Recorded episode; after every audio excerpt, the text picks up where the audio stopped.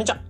仮想通貨の投資家の斉藤です。このチャンネルでは、聞くだけでわかる仮想通貨ってのコンセプトに、過去に FX やマルチで債200万円抱えながらも、仮想通貨の投資と発信で利益7桁までいけた僕が、仮想通貨の投資と発信の考え方、稼ぎ方、新しいニュース、あと発信の裏側、そういった部分についてシェアしているチャンネルになってます。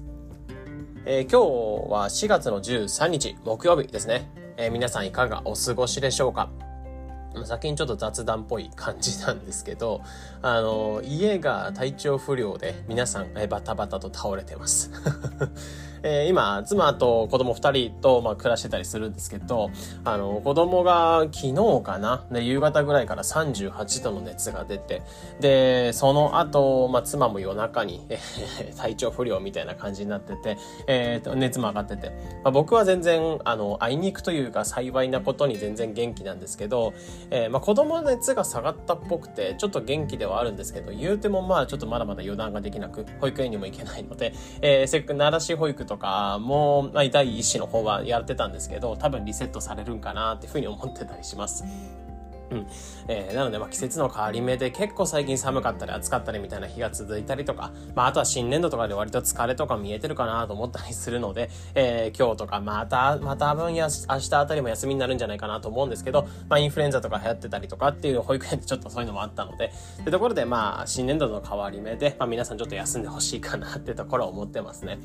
うん。まあ僕はちょっとピンピンしてたりするので、えー、家のことも見ながら、まあ作業とかできるようなところっていうのはサクサクとやっていこうかなと思います。で、今日のタイトルは、トレンド読むならよく考えようってところで、まあ、結構当たり前なタイトルに聞こえるかと思うんですけど、えー、仮想通貨のトレンドを読んでいく上で、えー、まあ、結論としてはそのトレンドとか、まあ、これから資産を増やしていく、トレンドに乗っかって資産を増やしていくんであれば、えー、まずはよく考えていこう。えー、まあ、いろんな視点からいろんな物事っていうの、物事をいろんな視点から見ていきましょうってところで、この会話に関しては、まあ、改めてこういったテーマで話していこうかなと思います。うん。なので最近このトレンドがめちゃめちゃ来てるよとか、そういう話ではなくて、えー、やっぱり長期的に、まあ、資産を増やしていく。まあ、短期的に増やしていくんだったら、まあ、いろんなプロジェクトが正直あるかなと思うんですね。うん。なんですけど、やっぱり長期的に資産をコツコツと増やしていくって感じだったら、やっぱり大きな波に乗っかって、えー、コツコツと増やしていくっていうところが大切なのかなと思うので、まあ、今回に関してはそのトレンドを読んでいく、まあ、考え方というか、えー、どんな感じでや、まあ、僕自身もやってるのか、仮想通貨ってものを触ってはいるので、えー、実際にどういう風な形で考えるようにしてるのかみたいなところ、え、今回に関しては話していこうかなと思います。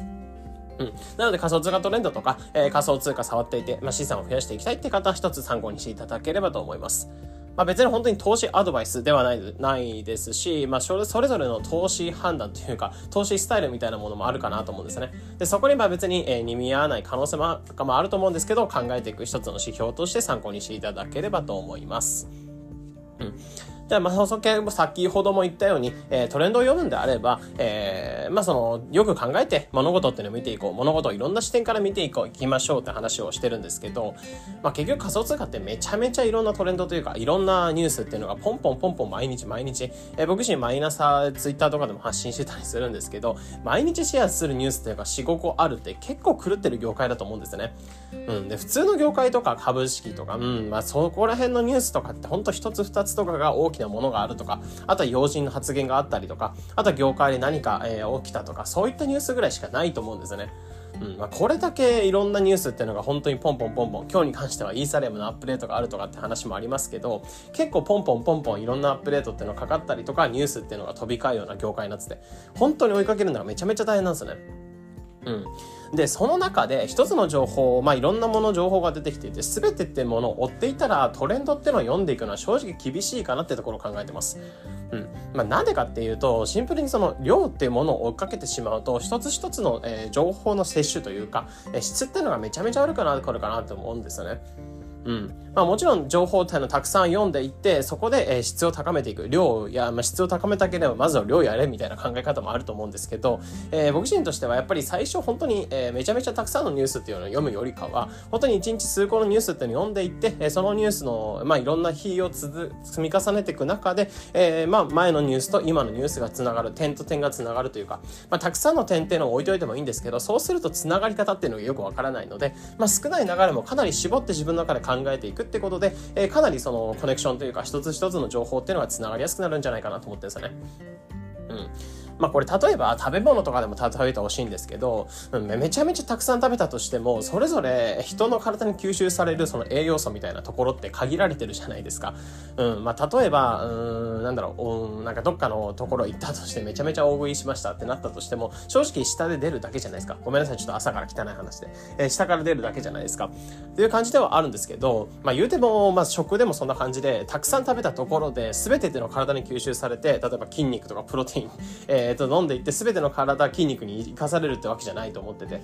やっぱり栄養素って自分の体で吸収できるよキャパみたいなの決まってると思いますし、もちろん胃袋なんかも入るキャパっていうの決まってたりすると思うんですけど、っていう感じで、えー、食べ物においても吸収できる量っていうの決まってるので、えー、結局仮想通貨のニュースとかトレンドを読んでいく、えー、一つ一つのニュースを吸収していくってなった時に、えー、たくさんの量を詰め込んだところで自分の中に摂取できるというか、まあ、これからのトレンドを読んでいく上での要素として自分の中に定着するっていうのはかなり、え薄いというか少なくなっちゃうんじゃないかなと感じてます。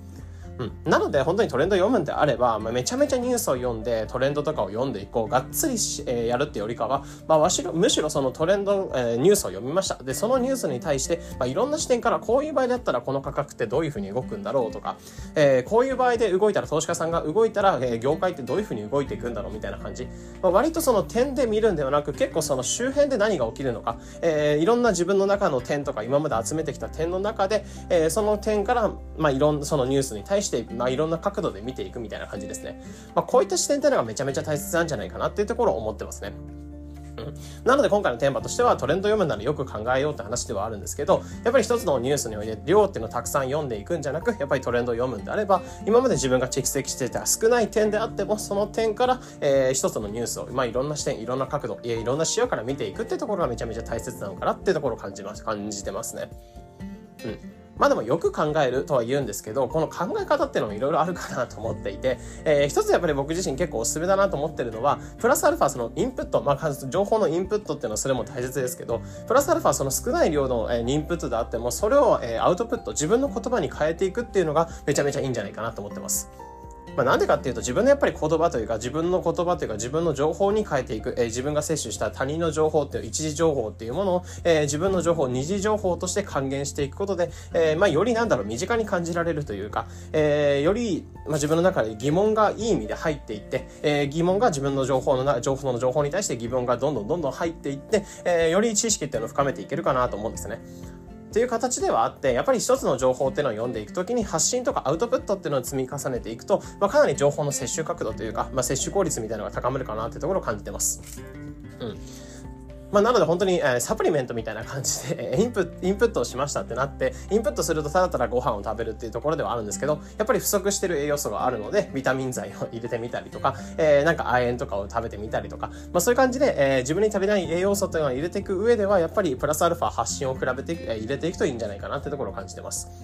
まあ結局この発信っていうのを入れていくことで、僕自身もやっぱり考える時間というか人に発信することで言葉にすることで、まあなるべくその間違いができないので、その間違いが起きてしまったらままずまずい感じだと思ってて、間違った情報を拡散するつもりもないので、やっぱり情報発信をしていくことで、えー、なんだろう、自分で間違えられない相手に対して、友達に対して例えばテストを教えますみたいな、テストの中身を教えますみたいな時に、勉強教えますってなった時に、えー、まあ友達に間違った情報を教えちゃったら、テストで間違えちゃったらまずいと思うんですよね。まあそれでなんか、えー、例えば、か大学の単位を落としちゃったりとかっていう感じだったらもともとまずいと思うのでっていう形で、えーまあ、人に教えるっていうことに自体には、まあ、自分の中で摂取した情報を人に教えるってことで、まあ、より間違えられないなので、えー、より深い部分まで自分で考えた発信ができるので、えーまあ、そういった意味で、まあ、人に言葉に出していくアウトプットにしアウトプットとして自分の言葉自分の考えで発信していくことで、えー、その情報に対してより深い角度で、えー、入っていけるよというところを思うんですね。まあ、そういった意味で、えー、プラスアルファとしてやっぱ Twitter とか SNS とか、まあ、そういったもので発信をしていく、えー、自分でインプットしていって、まあ、質の高い情報というか質を意識した上で情報を摂取して、えー、いろんな角度で見ていくでそのためにもプラスアルファアウトプットをしていくとより深い角度、えー、より正確な角度で情報っていうのを見ていけるんじゃないかなってところを感じてます。うん。まあ、なので、まあ、仮想通貨トレンドも本当に日々めちゃめちゃニュースっていうのがいろいろ出てきていて、追うのがめちゃめちゃ大変っていうふうに思っていて、まあ、僕も正直めちゃめちゃ大変ですね。